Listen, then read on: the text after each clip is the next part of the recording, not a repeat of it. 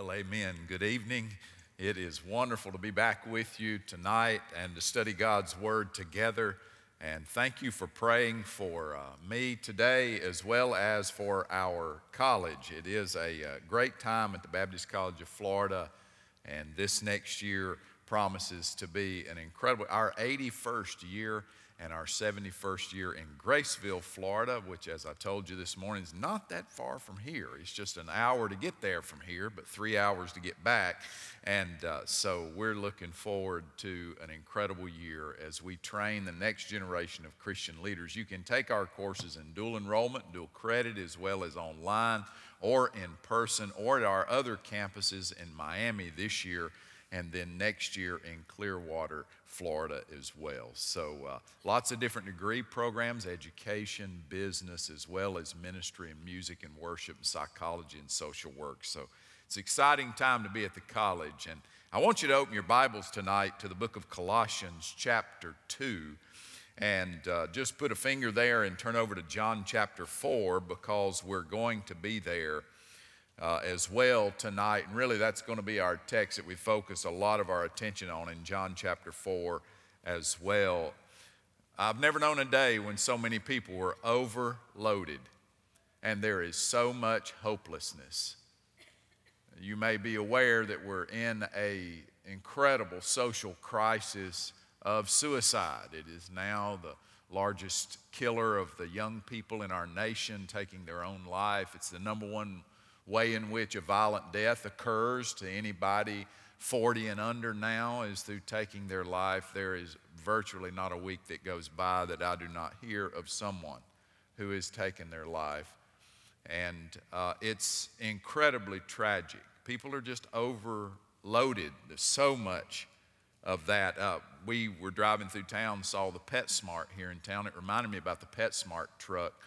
Uh, the, the guy was on his way to PetSmart, and he'd stop every red light and get out and take a two by four and beat against the side of the truck.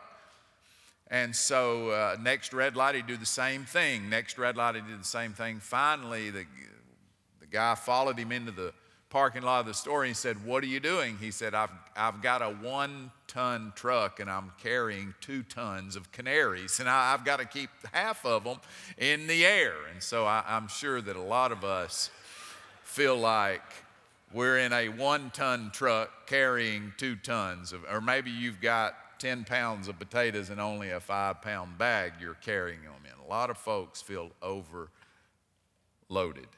Colossians chapter two and verse nine, the scripture says, "For in him dwells all the fullness of the Godhead bodily, and you are complete in him, who is the head of all principality and power."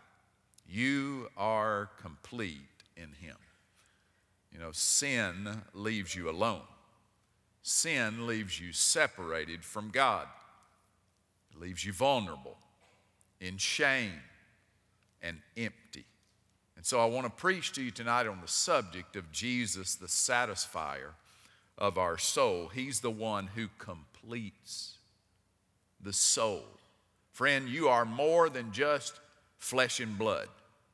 The secularist can teach you that you're nothing more than matter, but you matter more than matter. You have a soul. There is a non-physical part of you. And Jesus said, "What will it profit a man if he gain the whole world but lose his own soul?" And I want to talk to you a little bit about your soul tonight, about that non-physical part of you, that part that relates to God. Now I want you to notice in this text that the, the Bible speaks of a, a need we have for completion. Look over in John chapter four, and I want us to read just a few verses here in verse seven.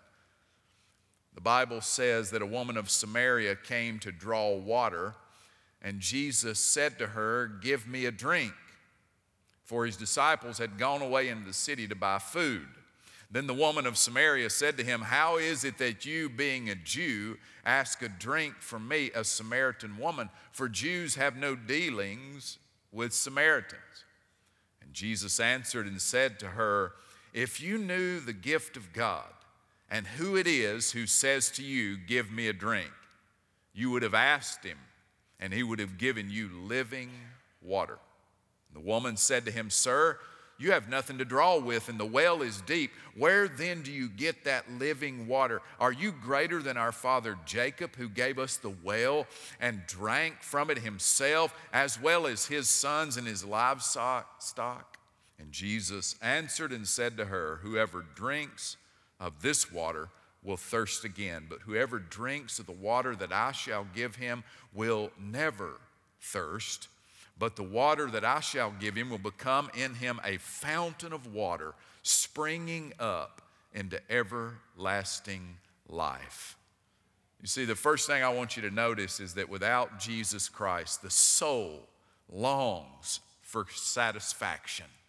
There is a deep longing in the soul without Christ. Paul would call it, we need completion. We need to be fulfilled. We need to be completed. And here Jesus speaks to a Samaritan woman about the longing in her soul.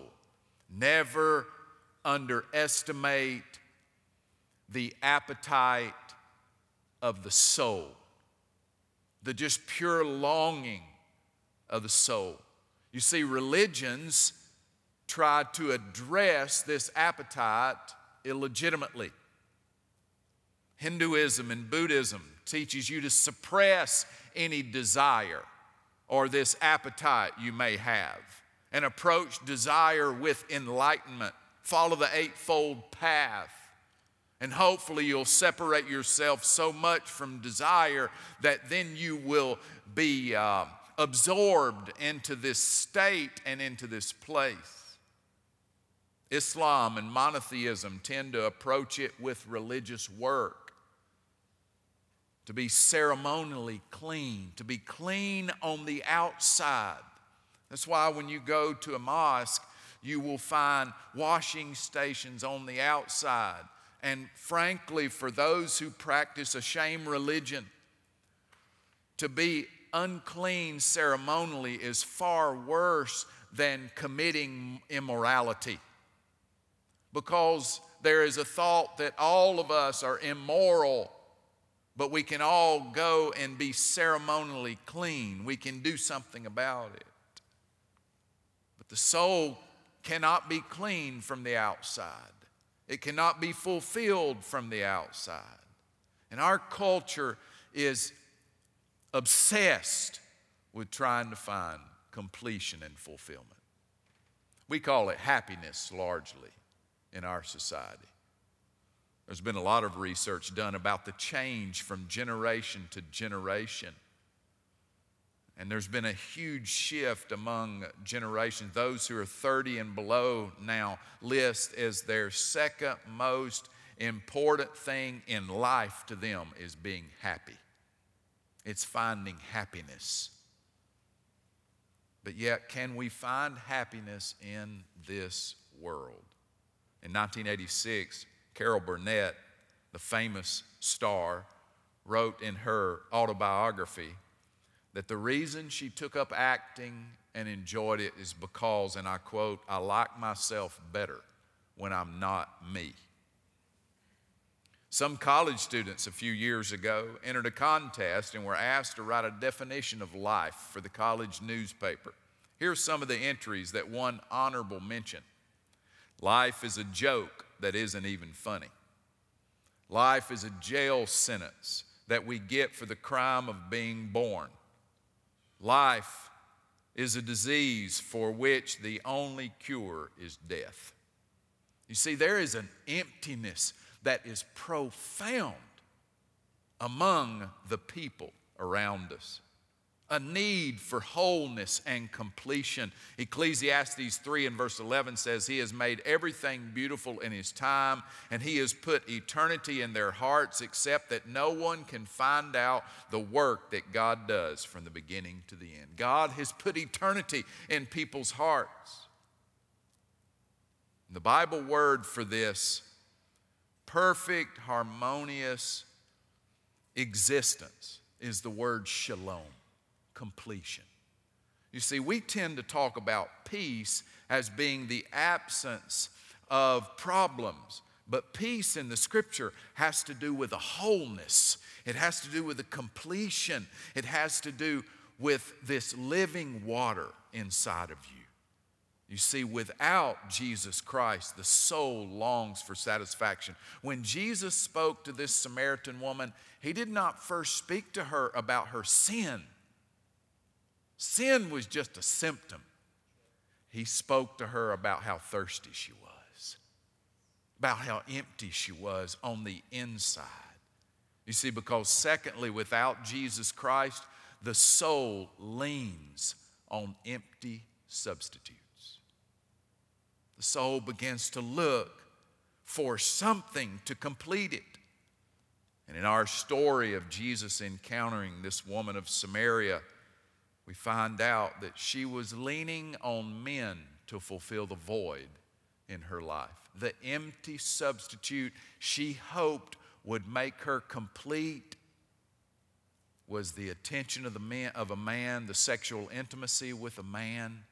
And she had already had five men, and she was sleeping with a sixth now. She was leaning on this empty substitute, and it was not fulfilling her need. It was not going to make her complete. You see, a soul without Christ is very needy. That's your blank. Needy. The needy soul will begin to self-destruct. Jesus said, well, the psalmist said, delight yourself in the Lord. Finish it with me, and he'll give you the desires of your heart. Now, I've heard that misexplained and mistaught. I actually heard a preacher one time sharing that he had walked down a street in his city, and the houses on that street were multi-million dollar homes.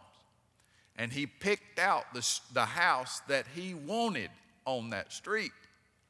And it was, like I say, multi-millions of dollars. He was a poor preacher. And he, he said, he quoted that verse and said, I'm going to delight myself in the Lord, and I'm going to live in that house.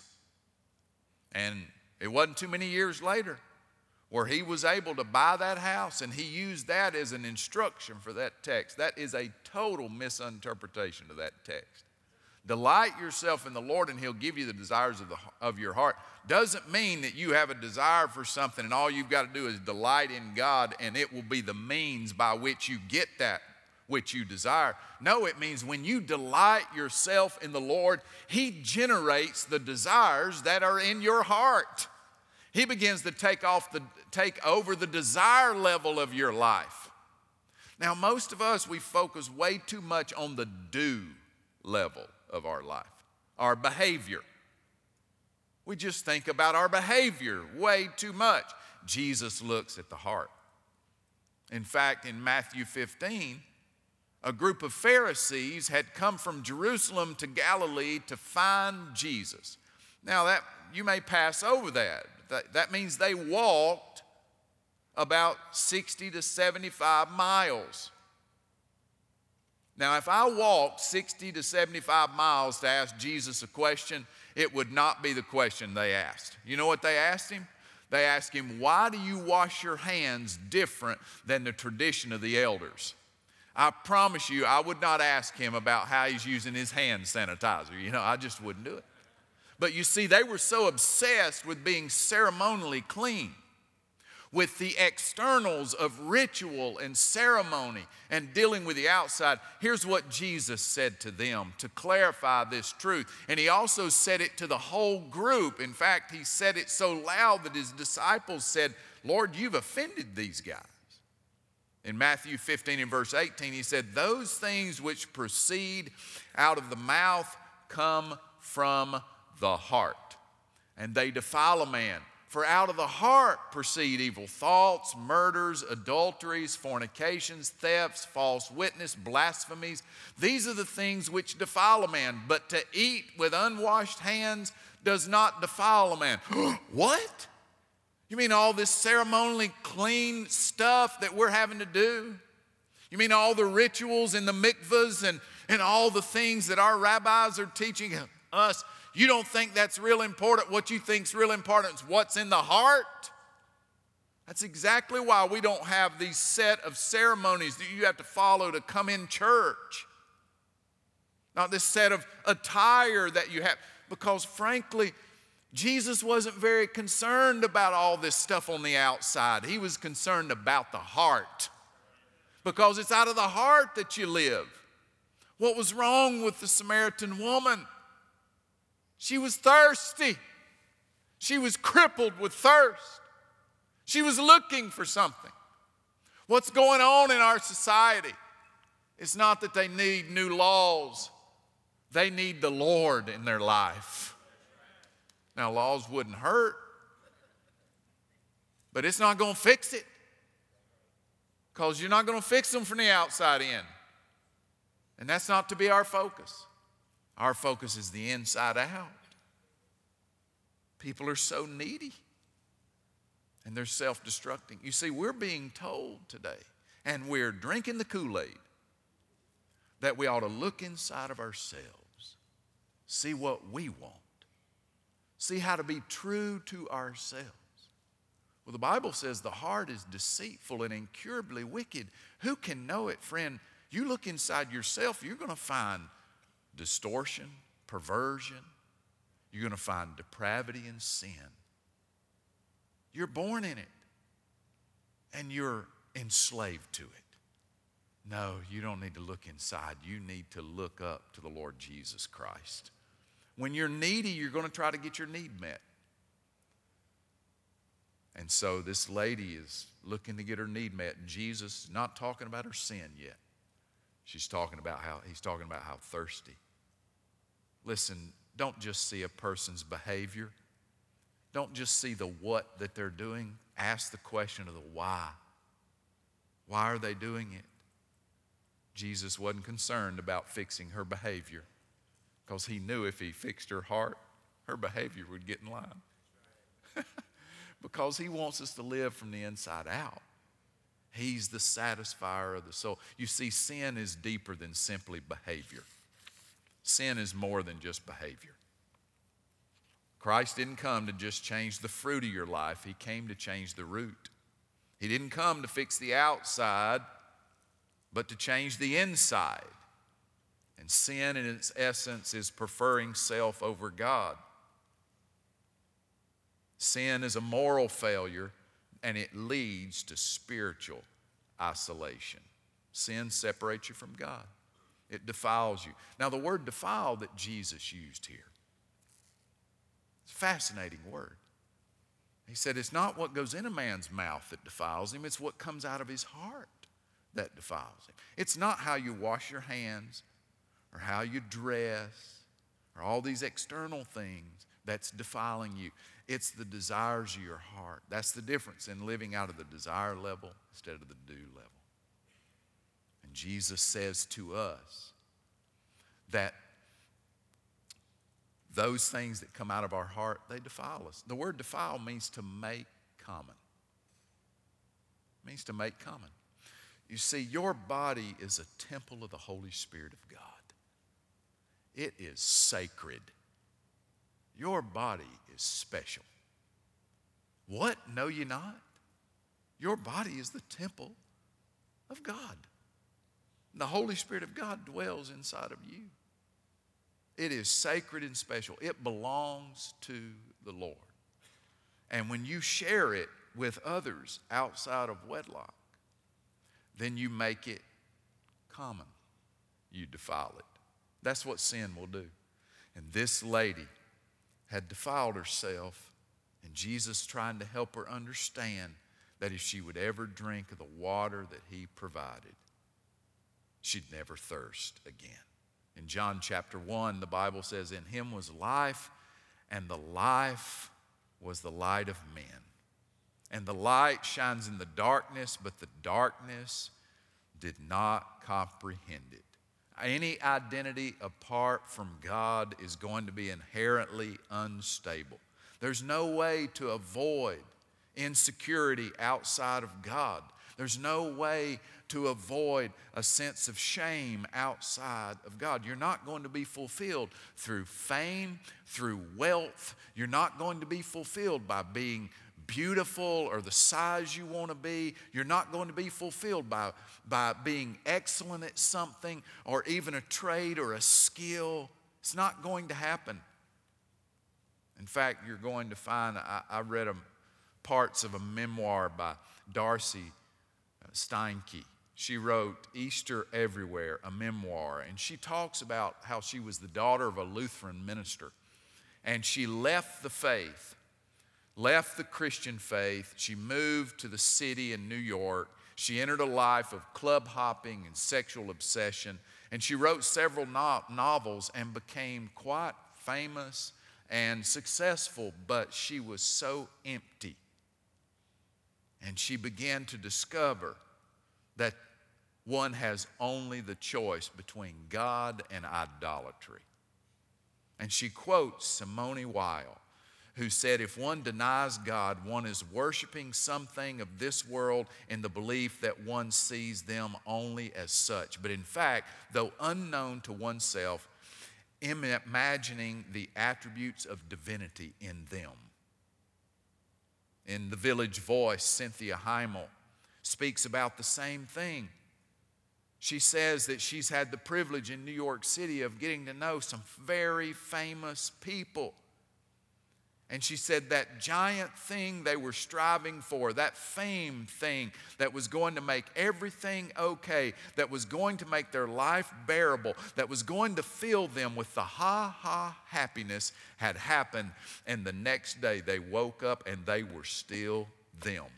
And the disillusioned turned them howling and insufferable. You see, without Jesus Christ, we begin to lean on substitutes. We begin to think, man, making money, the deal, that's going to fulfill me. We begin to think all these other things, whether it's health or wealth, that's what's going to make me happy. C S Lewis said, and it's, it's in your outline there, the almost impossibly hard thing to hand over is your whole self to Christ.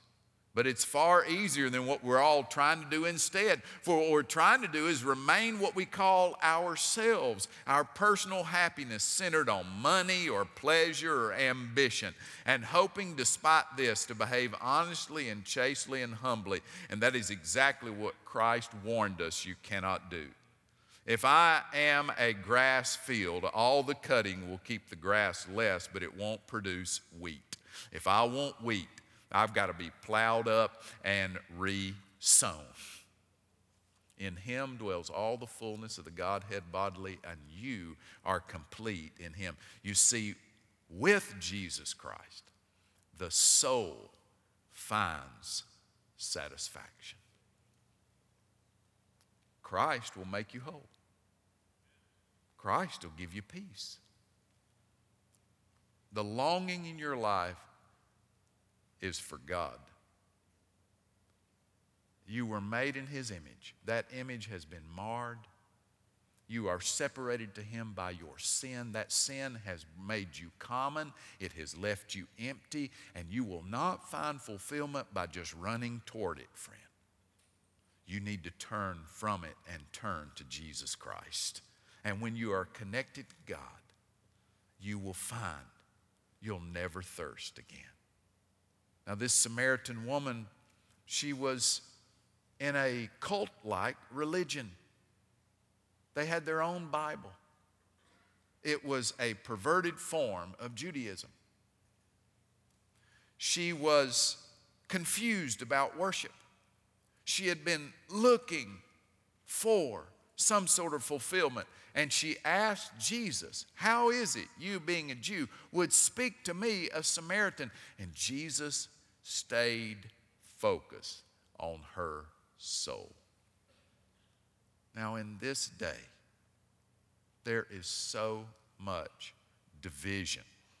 There is so much discourse about moral law.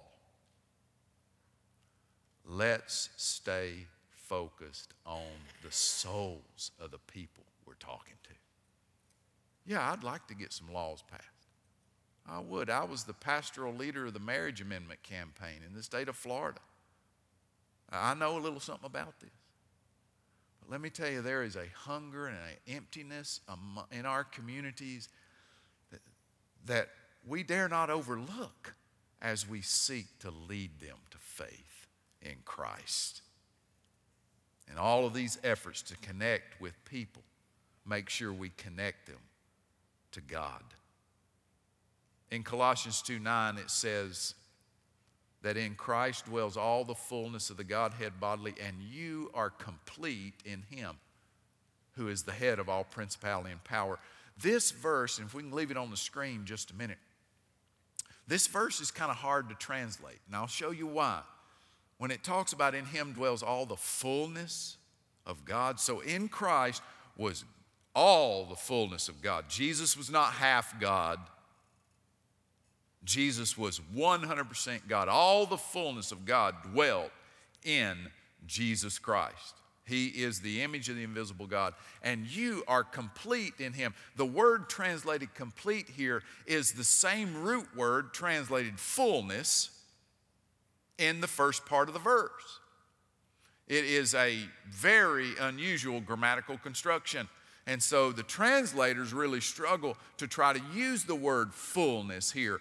It's like, in him dwells all the fullness of God, and now you've become a partaker of that fullness because Christ lives inside of you now. As Peter would say in Second Peter one and verse three, his divine power has given us all things to pertain to life and godliness through the knowledge of him who called us by his glory and virtue. Listen, God has is living inside of you by his Spirit. He has completed you. He has fulfilled you now. The fullness of God is inside of you. Everything that pertains to life and godliness is found in Jesus Christ, and you will never go wrong finding your life in Jesus Christ. He is the source of life. He's the way, the truth, and the life.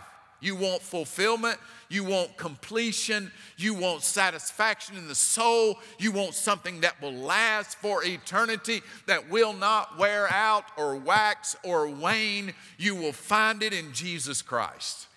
For in him you're delivered from the power of darkness and conveyed in the kingdom of the Son of his love.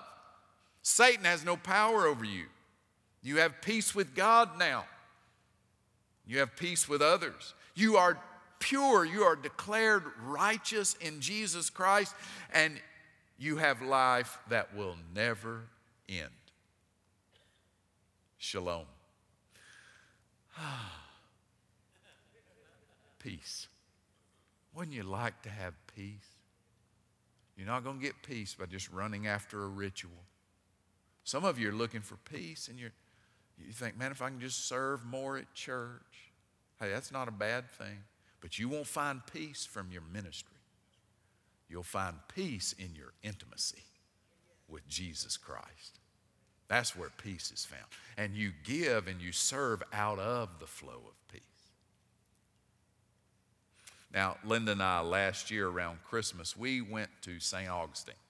Y'all ever been to Saint Augustine around Christmas time? They've got lights. I mean, tons of lights and lights and lights and more lights. And so uh, we went over there and we took a boat tour to see the lights, you know, at night from the water. And, and it was amazing. Wasn't long after we started on tour. It was still dusk. You know, you could still see real well. The sun hadn't set. And we were going through the harbor, and there was a boat that had been shipwrecked against the bridge. And it looked like a very new boat, though it was now a wrecked boat. And I asked our pilot, had the opportunity to talk to him, and I asked our pilot, what's the deal with this boat over here? And he chuckled. He said, this happens kind of often. I said, really? I said, well, what's the story? He said, well, you know, one of these guys and gals up north, they sell out and come south. Buy them a boat. Going to live on the boat. And I mean, that's a nice one there. They bought it and started living on it. And when the first big storm rolled in, they decided they would anchor it themselves. They don't have a clue what they're doing. They anchored that boat, and the storm loosened it from the anchor, and he fought it and fought it and fought it while in that storm, and eventually the storm just drove it right into the bridge, wrapped it around one of the columns. He lost everything. It's tragedy. Now, they had lots of boats in that harbor that were attached to the moorings. You know, there's a difference between moorings and anchoring. Moorings are attachments and places that have been drilled into the bedrock under the seawall to where when you attach your boat to that, you're not going anywhere. Oh, yeah, the storm may move you a little bit on that mooring, but you're, you're safe. You're secure right there because it's attached into the bedrock. But when you anchor, you better really know what you're doing. And in a storm, you can't just anchor the boat. Not in that level of storm. It reminded me very much of what Jesus said. How that when we listen to his sayings and we follow his sayings, we'll be likened to the man who builds his house on the rock. And when the storm comes, that house will stand. You see, you build your life for the storm, not for the sunshine.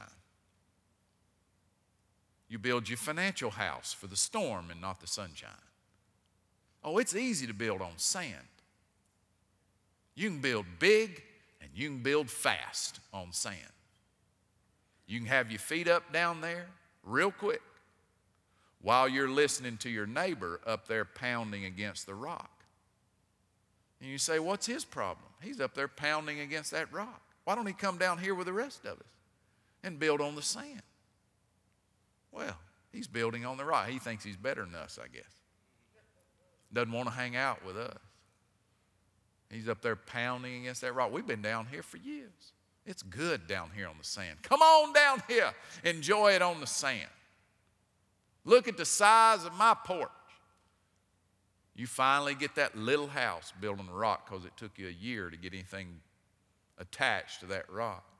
It takes longer to build on the rock than it does the sand. It takes longer, it costs more money to anchor that boat through the moorings than it does to anchor it yourself. But you know what happens the morning after the storm?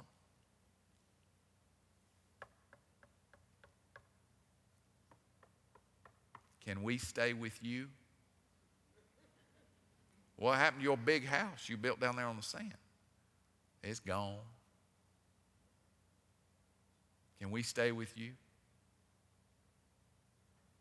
And so what I got out of that night going around Saint Augustine was not the lights. I thought about the man and his boat.